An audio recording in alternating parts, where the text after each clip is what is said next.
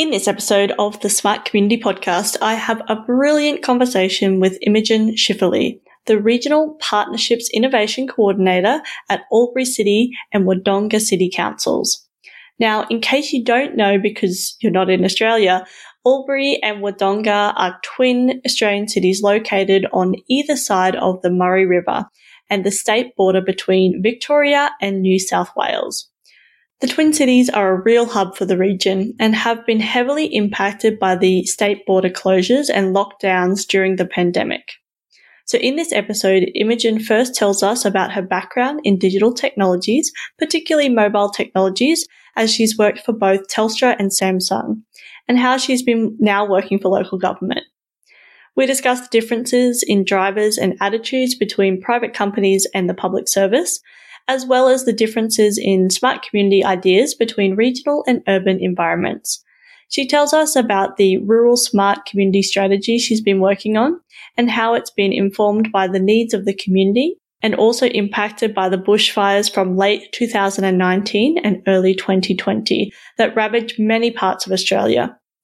Imogen tells us about the five themes or initiatives that underpin the strategy and what it is like to try and bring together one strategy for two cities spanning two states encompassing 17 local government areas and a lot of different needs. Of course, we finish our chat discussing the emerging trends of communities and individuals demanding more from their local governments and organisations, as well as some of Imogen's favourite smart community resources. As always, we hope you enjoy listening to this episode as much as we enjoyed making it. Welcome to the smart community, smart regions, smart towns, and smart cities. It's where we live, work, and play. With smart communities, the future starts today. Big data, smart mobility, emerging trends galore. The Smart Community Podcast is what you're looking for. Hello, Imogen. How are you today? Hi, Zoe. I'm good. Thank you. How are you today? Fabulous. Enjoying the sunshine. Yeah, absolutely. well, let's jump straight into this. And can you tell us about your background and what you're passionate about? Sure. Well, my background, gosh, I've been in digital technologies, I think, for well over 10 years now. Um, but when I look back, I sort of summarize it at around 10 years. And I've been lucky enough to be part of this whole mobile evolution through consumer right into, you know, sort of where I am today. But my background sort of started with Telstra, so working a lot in mobility with Telstra, uh, then sort of moving into, you know, ICT, so a lot of building solutions and you know sort of improving business continuity um, through mobile outcomes. Then that sort of evolved into actually working on solutions that were more sort of purposeful for industry and that led me to then uh, join the team at samsung so for the past three and a half years prior to joining local government, I was in Samsung. So this is actually my first introduction to local government, which I'm really excited about. For me, I think it's always been something that's kind of been on the horizon. And I've always sort of seen that as kind of a destination to sort of utilize all of my skills. And I guess sort of what leads me to well, what led me to want to join local government was that I'm just, I'm incredibly passionate about what it means to be part of a generation that is responsible for making greater changes to, to you know, leave this natural world greater than how we entered it. Yeah, no, awesome. I was getting sucked into your background there. It sounds like you had, yeah, have done quite a lot. And then coming to local government from that kind of tech side, you would just bring this I guess, wealth of experience, but then also learn so much because it's definitely a, a different world jumping across the pond, light lines, jumping yeah, across yeah. somewhere. Yes.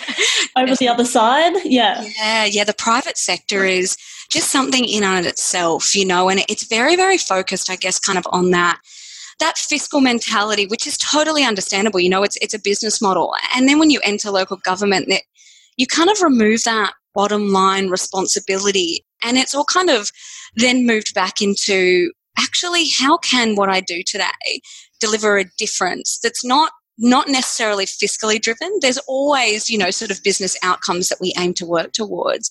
But you sort of have this different vision of a community and kind of like a greater outcome than just looking at, okay, sort of bottom line, and then we can build a solution that will sort of make that flourish. It's more about people. And it's just, yeah, an absolute jump. And it's honestly, I'm still getting used to it. I think I'm about 11 months in, and I'm still sort of going, wow, you know, kind of not waking up every day looking at a report um, mm. and sort of going, all right, how can I meet that? But just kind of, you know, generally looking at what I can do, how I can sort of build solutions and sort of greater collaborate. It's just a kind, it's just completely different world. Mm, yeah, the public good aspect and the, or the public servant aspect is obviously much greater, but it's something that you feel more, I think, when you work in government, where you have to feel more, you know, and you can't explain what it feels like until you experience it, I think. Yeah, absolutely. Yeah, yeah. Okay, let's go. What sparked your interest in the smart community space? Well, I think it's sort of leaning back to, you know, that what I'm passionate about. And I was very lucky to sort of have the opportunity to have an introspective on my career very early in life and sort of go, great, based on all these incredible skills and everything I've experienced and been exposed to, particularly when I sort of worked in Samsung and we, we focused on all of these business solutions. And one of the things that really got me going, that sort of, I guess, kind of set my soul on fire, for lack of a better analogy, was when they presented to the Australian team this smart city concept that they'd developed and actually implemented in Japan. And it sort of presented this absolute nirvana of, of this city that ran so fluidly. Everyone was happy. I mean, we all understand Tokyo is kind of like this incredible oasis. And Samsung actually built the foundations for doing that from, you know, a data server and exchange perspective. And I sort of remember looking at that and going, that just to be part of something like that, that delivers absolute transformation how do I get in on this? You know, and how do I see that happening for me? A number of years later, I sort of went, well, how can I kind of best use this storytelling mentality that I have and this understanding of technology to actually deliver on, you know, the passion that I said before, which is my responsibility as part of a generation to make greater change for community. And smart cities or smart communities, we have this sort of source of, of collaboration and technology and, and you kind of have to be this jack of all trades and that really spoke to me. I really like to sort of move and be challenged, and one day can't be the same. So that kind of got me going into smart communities or smart cities. And then obviously, kind of delivering that from a local government perspective seemed to me just absolutely shoe fits. Mm, so, what is a smart community to you? Oh, for me, I think, you know, I'm, I'm definitely approaching this from more of a, a rural versus urban perspective. And look, to give you some background there too, you know, I haven't always lived in in the country in the trees. Um, it's only been a very very recent transition. Myself and my husband decided that you know we're sort of we were living in a city and, and both working you know very city centric jobs, and we sort of went you know I think it's it's time for a tree change. Sort of going back to roots for him, which was really nice for me to sort of live in the country. I've never lived this kind of life before, and going back to you know sort of what a smart city or community looks like is very different. And what it is to me out here in my experience is it, it needs to be more of this sort of living organism or living experience that improves this livability and, and, and, provides a greater quality of life through a series of systems that are designed to sort of intuitively understand and grow with you and grow around you. It's very, very different in an urban versus rural landscape to see that vision. So I've actually really liked living in, you know, sort of one of the, one of the most renowned smart cities in the world, you know, the city of Melbourne, to then coming out to more of this rural setting and understanding okay, so if I move away from just looking at what digital enablement looks like and actually understand, well, the essence of a smart community is to improve the quality of life of those that reside within it. And that to me is the core of what it means. Mm-hmm. And can you give us some examples of when you talk about rural and, and regional areas? What are some of the things that are really, I guess, focused on in regional areas that maybe aren't so much in the city or, or vice versa? Um, it's a good point, you know, and I think it's around what people can really relate to. So I would say there's a much greater focus out here on climate indicators and climate pressures and, and how we actually implement the very, very fluid climate that we have. Um, I'll use the example of the most recent bushfires that we experienced out here. Um, now, I actually live in regional Victoria, and so for me, I was actually in the forefront of a lot of those fires, and, and I sort of volunteer, and it actually informed a lot of the strategy that I'd written around, you know, a rural smart city. But it, it's kind of those aspects where people can understand the tangibility of needing to understand their environment and their direct implications on it, and then how essentially government can influence those through digital technology. And I think it's very different in that urban environment. There's almost like an expectation that these things exist. Yeah, there's data sensors here, there's indicators here. Yeah, my bin might be smart. And that, that means a lot because I think you need to drive efficiencies in life when, you know, you're doing the commute to the city and those sorts of things. But out here, there's kind of not that inherent rat race. So it's looking at things that are more meaningful to the communities, looking at things that influence the communities, both, you know, from environmental perspective, but then also from a municipal perspective. And that I see is a is a real, real difference and disparity between that urban and rural environment and expectation of what a smart community or smart city would be. Mm, that's so interesting. And yeah, the regional focus is something that I am very passionate about as well. So I love hearing other people's viewpoints on it as well because I think it, it is different. There are definitely ingredients that go across all the different, no matter what area you're in. But I think that sense of, I guess, belonging and, you know, quality of life that you spoke about, but also the understanding of I guess that even just the culture of a place will play a huge part in, in what the, the vision or the, the strategy will be and the plan will be. And I guess it's the same, like that will happen across all different ones. But I think from a regional perspective, there's, yeah, I guess more meaning put on what we talk about when we are talking about smart communities. Yeah, you're absolutely right. And I'm, I'm, so glad to hear that you're also passionate about the sort of the regional adaptation because it's sort of hard to find people that are really, really interested in how it is different. But yeah, you're absolutely right. It, it's more about creating meaning rather than creating data and outputs. Absolutely. Mm. Oh, that's gold. That's a tweetable answer right there, I reckon. oh, perfect. the Twitter sphere is going to go off today with everything else that's going on, and then we're just adding to it. but yeah, I, I think that there's something special about it as well, and that it can be transformational. I think, like in a, in a city, there's so many things that make a city work. And in regional areas, there are different things that make it work. Mm. And so I think and there's just such an opportunity for smart communities. And the reason I use smart communities rather than smart city is so then we can actually have, you know, a more inclusive conversation with people in regional and rural areas because, you know, city can be quite polarizing, which I'm not sure if you've felt when you've been writing your strategy. But yeah, just that, uh, I guess, the difference, understanding the difference, but then how actually building in that to whatever, you know, project or strategy or whatever you're doing. Um, so yeah, no, love talking to people that are bringing that regional perspective and, and doing really exciting things in regions. Oh, and what I was going to say about, yeah, transformation, I suppose, is you go to a city, you expect a certain, you know, you have an expectation of how things run, like like you were talking about with, well, I know, you know, I just expect my bin service to be efficient and have high levels of connectivity and, you know, that I turn on the tap and the water's there or whatever. And we have similar expectations in regional areas, but some of them are very different. And particularly, I guess, back in the day when internet and mobile access wasn't a guarantee, mm. you worked differently, you thought differently, you expected things I think that has carried that carries through with people even when you after you move to the city or whatever, you still have that ingrained in you because you know it's how you grew up or whatever.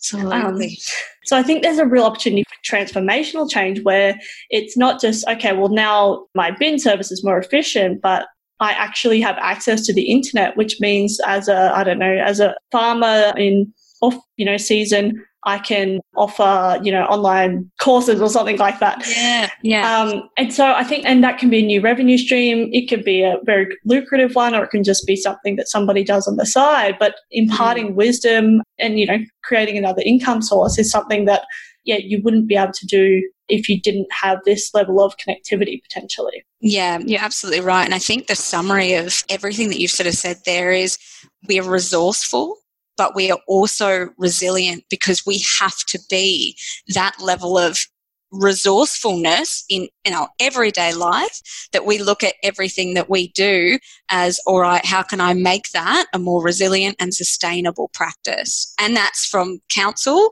right down to the individual and the community yeah yeah I, I, I totally agree and i think there's a feeling of a more even playing field potentially where you know we can have those conversations because well, particularly in small communities like i grew up in a very small community I had no problems talking to the mayor about an issue. I was quite young and naive as well, um, but you know, had no problems.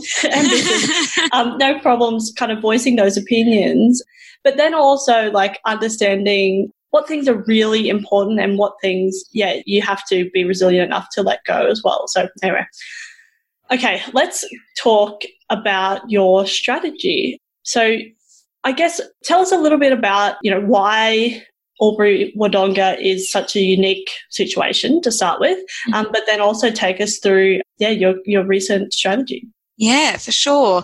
Look, I think Albury Wodonga, and honestly, uh, this current environment, you know, we're always going to, I think forevermore, we will reflect back on this pandemic and sort of go, what were the polarizing things that came out of it? You know, it's, it's a point in history that although it comes with many negatives, is also incredibly exciting to be a part of. And I know that might seem a little bit politically incorrect at this point in time, but what it's done for relevance in terms of Albury Wodonga honestly was it was unforeseen.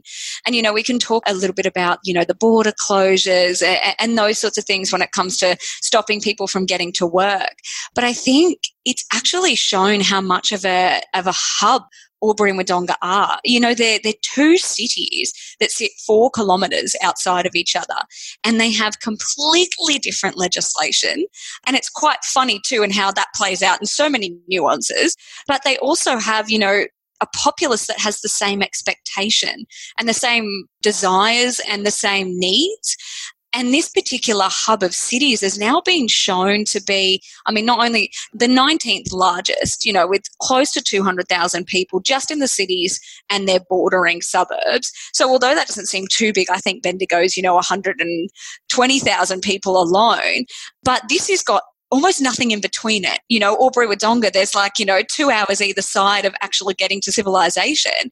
And then you kind of hit these two cities and they're so they're becoming so much more relevant because of well their agricultural footprint their industrial footprint but also we talked about resilience before the innovation that's coming out of these two cities. I mean you've got three universities you've got two TAFEs all in this little hub to service 200,000 people. It's like a it's like this chasm that kind of hasn't been opened up yet. And yet this whole pandemic and the border closures has actually shone this spotlight on us. And now all of a sudden it's like, we matter, we're important, we're being seen, and you can really see that coming out in the people. But I mean, prior to that even happening, you know, I wrote this strategy and we were going through a lot at that point in time. You know, it really has been since, gosh, December that these two cities and their surrounding communities have been hit and hit hard obviously bushfires, you know, and then the economic output of that and the social output of that, you know, the, the crippling of our of our healthcare systems when funding has been retracted from us. And there's all these things that you've really got to consider when you're writing something that's supposed to be, you know, quite shiny and, and I see this kind of like this sparkle around smart city strategies or smart community strategies, which is, as you sort of mentioned prior, more of an inclusive term. So I definitely have focused on using the term terminology smart communities. But how can I put, like, how could I possibly sit between two borders, between again two municipalities, and write something that is going to be adaptable across both? It honestly seemed like something that needed to be incredibly philanthropic. And that, to be honest, is how I've approached it. And I approached it with these five themes. So we had these pillars that were derived off you know, community consultation, market research. In 2017, when you kind of had, although doesn't seem like that long ago, it actually is, as you would know, Zoe, in the mm-hmm. world of smart cities, things move so quickly. You know, you have to be incredibly agile. And at that point in time, it was just a focus on services. And these 18 services came out of consultation for what the community expected. And it was absolutely 18 services and the only 18 things that councils can actually provide. So it pretty much summarized council has to make everything smart and we want both councils to do it and we want them to do it cohesively. So I've looked at these pillars and gone, I need to adapt a strategy out of this. But again, it needs to be visionary. It needs to be full of vision statements that don't tie us to any particular objectives, but also have an outlay that can be understood by two communities with two different priorities and two different sets of expectations. Not to mention, you know, the politics that actually go along with each council as well being governed by their own states. So I sort of went, right, Imogen, you really need to take it pretty much a global view, actually, probably more of a galactic view, and go, you need to define this. And we're going to define it in five ways. So I focused on developing a connected regional community. I mean, that's such a broad statement, isn't it? But underneath all that, there is plans for regional infrastructure that is cohesive. For example, an IoT network that covers seven, sorry, seven, 17 LGAs. Mm-hmm. That's huge. And the kilometer radius in that, oh, it's close to 480 kilometers of ground that we plan to cover as one community rather than just focusing on Albury and Wodonga as having an IoT network. We're going to focus on a regional IoT network that allows Albury Wodonga to become this city hub. So, in that, then the next objective is to create and attract intelligent industry. We have a huge gap in our market where you do have a lot of blue collar, which is great for those foundations that I talked about before in relation to the value of Albury and Wodonga as an industrial hub. And then you've got people attending university that then don't actually stay in the region. So we've got this big disparity in this kind of white collar worker classification that actually informs more of that kind of corporate business side that drives the economy. And then also you know sort of how we focus on retaining those people once they've gotten here. You know how do we attract this? How do we attract new development with a new trend? How do we make it more ecological? And how do we keep it here? You know i don't want it to just be kind of we do a couple of lighthouse things here and there. We want to retain this the next theme that I focused on was building a sustainable and resilient environment. You know, and I spoke about that before. It's something that's incredibly meaningful. You know, the environment is everywhere. I mean, we live on Mother Earth, but it's not more prevalent than in rural Australia. And everything that we've seen and those fires that, you know, I participated in, as well as the rest of my community, really informed that statement.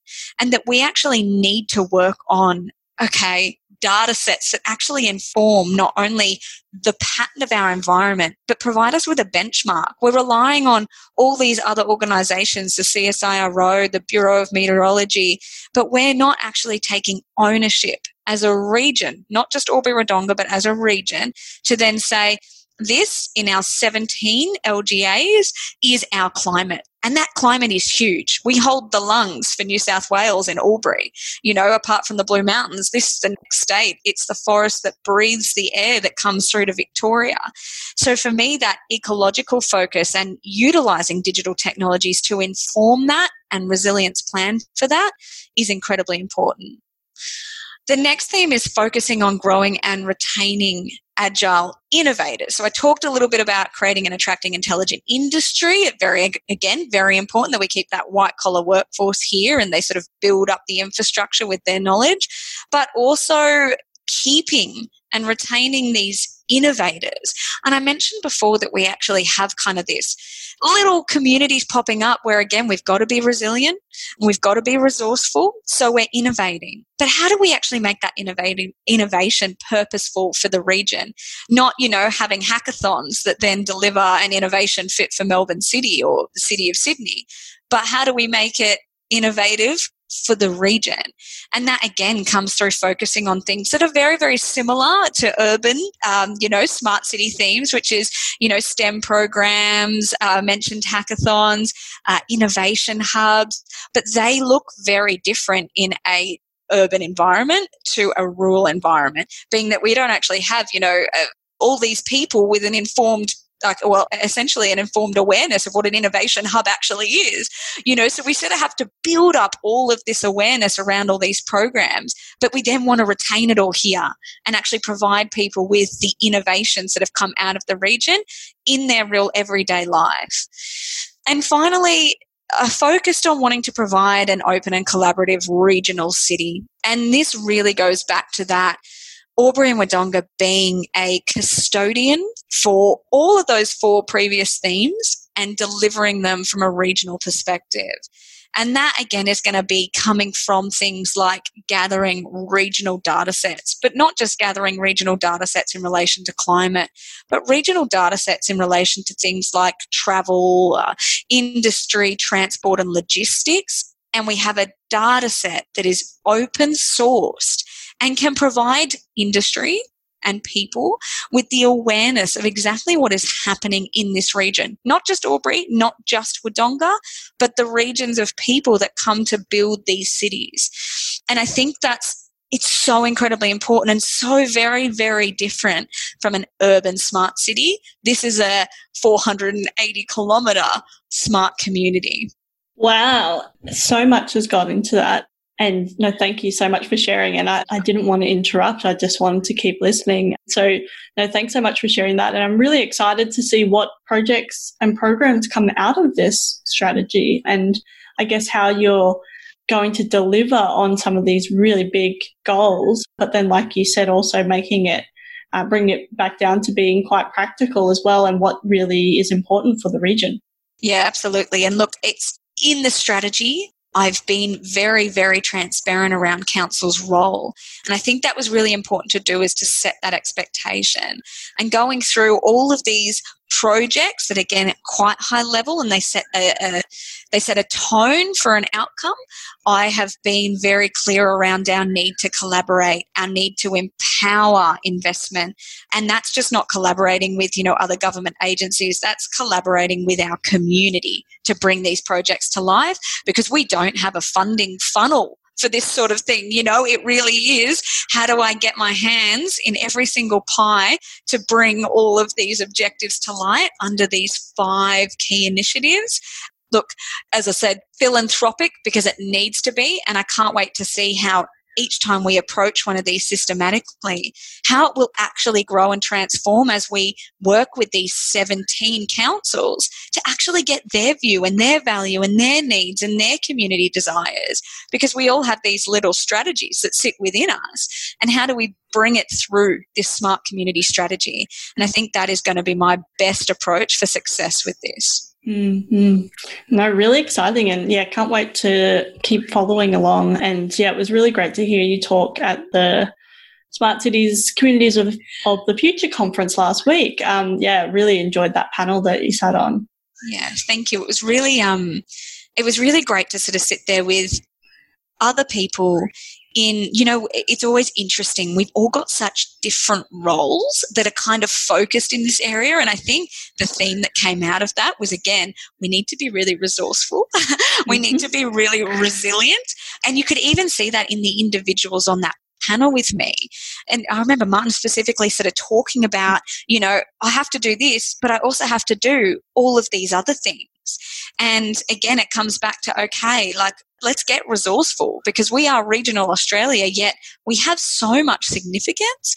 And it's could I sort of think we're, we're almost not aware of that. And we jump into these panels with all of these really, really interesting individuals that come from a very set or defined background of skills that inform their role. But in regional councils, that I, I'm I'm essentially an anomaly because that evidently doesn't seem to be the way. You've got IT guys building weather stations. You know, it's just it's inspiring and you sort of go, wow, I'm part of a community of such incredible people that don't realize that they're innovating themselves personally mm-hmm. as well as innovating within their roles to just basically deliver something the community will find purposeful within a smart city or a smart community context. So it was it was fantastic to be a part of that.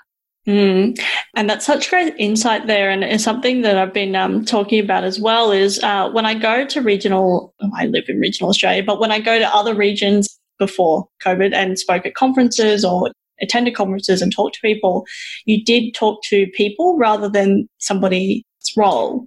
And I think that's what you're identifying there is that personal innovation that you have to go through if you get thrown into one of these things, which comes with so many challenges, but also so much opportunity.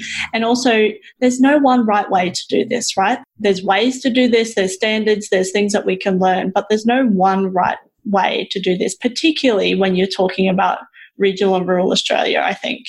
And I think that, yeah, that personal innovation that you have to go through, or I don't know, transformation that's a bit, it's probably a bit wanky. Um, but you know what? All the um, buzzwords today. Yeah.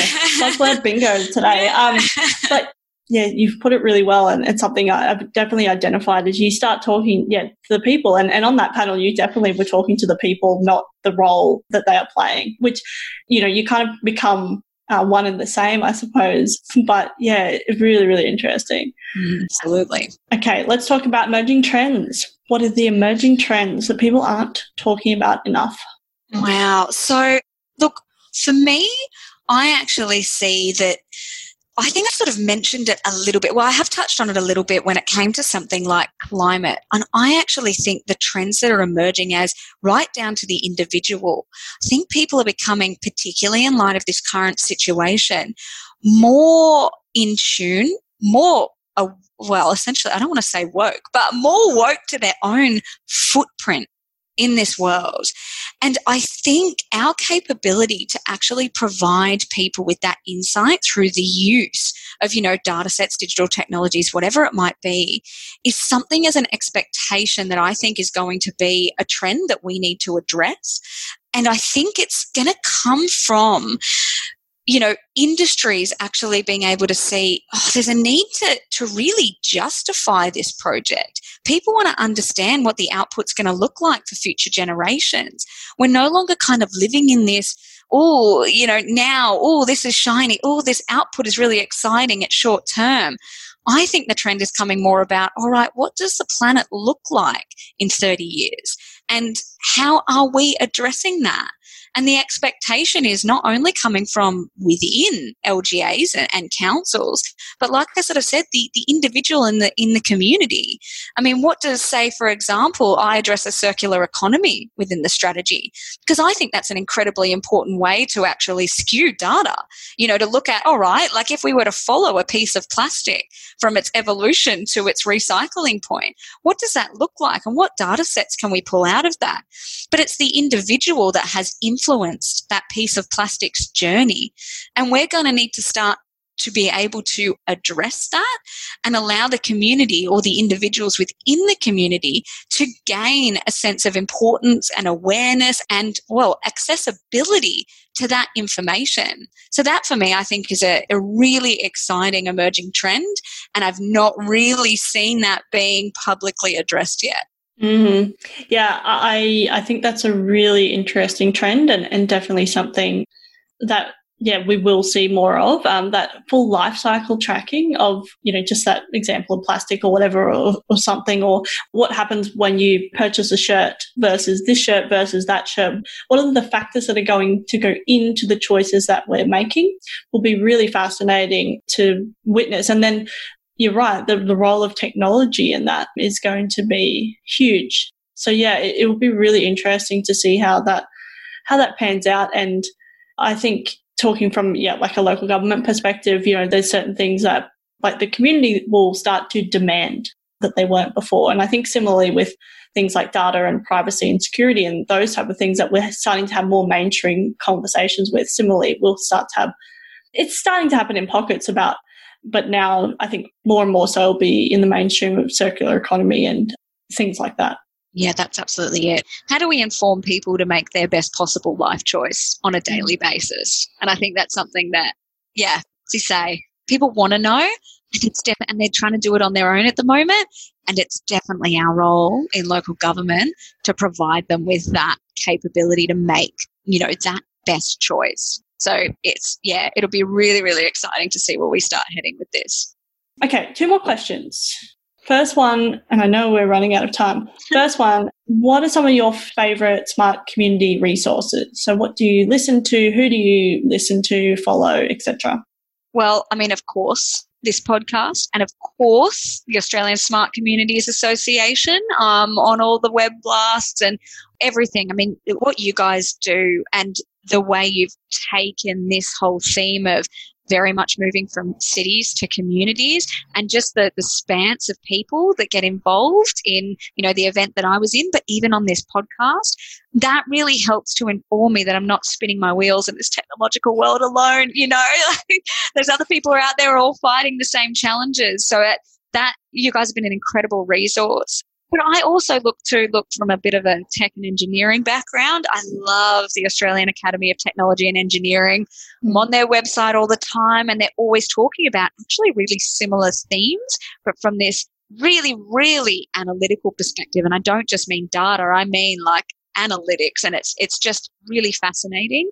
Look, Mav Technology, they're great too and they do a lot of really really good kind of hackathons and i love just i mean prior to you know, the current environment, it's actually now really quite good because I can attend so many more things mm-hmm. and kind of keep my accreditations up. But aside from that, and I know this is probably like a really kind of out there one, but I actually try to listen mostly to my community in this mm. way of I interact a lot with my team members and I do a lot of presenting in council because they're my greatest indicators, people that actually work within council in our regional communities. And I sit on a number of different boards across the region that allow me to have those touch points in those 17 councils. So one of my greatest resources is actually all my local LGAs. That's brilliant. Thanks so much for sharing that because I think that is something we need to I guess, go back to a lot of the time because mm-hmm. sometimes we get so caught up, or not even caught up, we're just are so interested in what's happening everywhere else except for where we are, you know, unintentionally. Then yeah. when you actually come back to the, like, oh, right, there's a wealth of knowledge here that I can draw on. And, and then you can feed in those other bits that you find globally as well. So, yeah, no, thanks for sharing that. And Nathaniel Bavinton of Newcastle also said something similar around um, he just gets so much out of his team. So I love and I, I love that. So that's awesome. Okay, one last question. Oh, it's been so great to chat with you, Imogen. Um, I feel like we could talk for days, and I reckon we will at some oh, point. Oh, yeah, I think we should just hang up on this and just get on the phone and just have a chat. I agree. Um, one last question How can people connect with you? The best way to connect with me is my LinkedIn. Um, so that's sort of more my professional network. There is a website, and I know you guys will provide all of this in the show notes. Mm-hmm. Um, but the Two Cities One Community website. So that's actually going to be my little baby, um, and the strategy that I've written will actually be published on there. But that's actually going to become, you know, our community forum. And there's also a section there where you can actually send any questions through um, and they'll come through to council and they'll come through to me. So if you feel like interacting in relation to the strategy, please jump on that website. And then aside from that, I sort of gave my Instagram handle for my personal social media. Feel free to connect with me on that too. Sometimes I sort of share where I'm out within nature and where I get my inspiration from for actually um, sort of creating some of these smart strategy concepts and projects. Excellent. Yeah, we'll put all the links in the show notes so people can click away and find you. It's been so great to chat with you. So thank you so much for coming onto the podcast. Not a worry. Thank you so much for having me, Zoe. I've had a great time. We will talk again real soon, I reckon. Definitely. Thanks, Imogen. Talk no soon. No worries. Thanks, Zoe. Bye. Bye.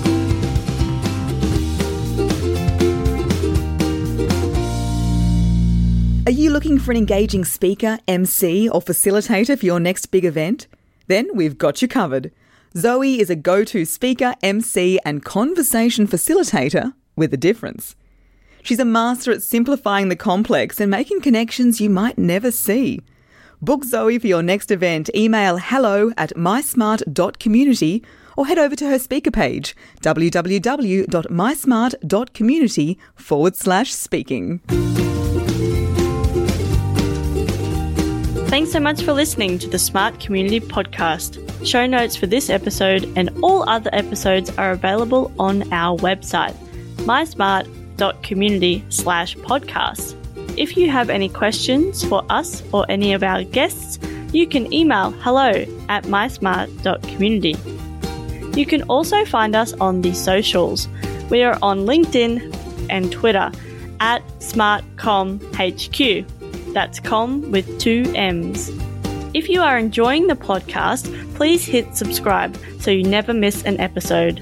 And we would love for you to leave us a rating and review at wherever you listen.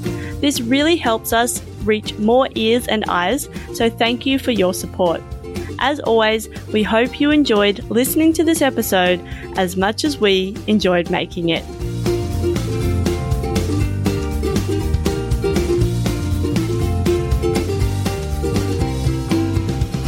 The Smart Community Podcast is what you're looking for.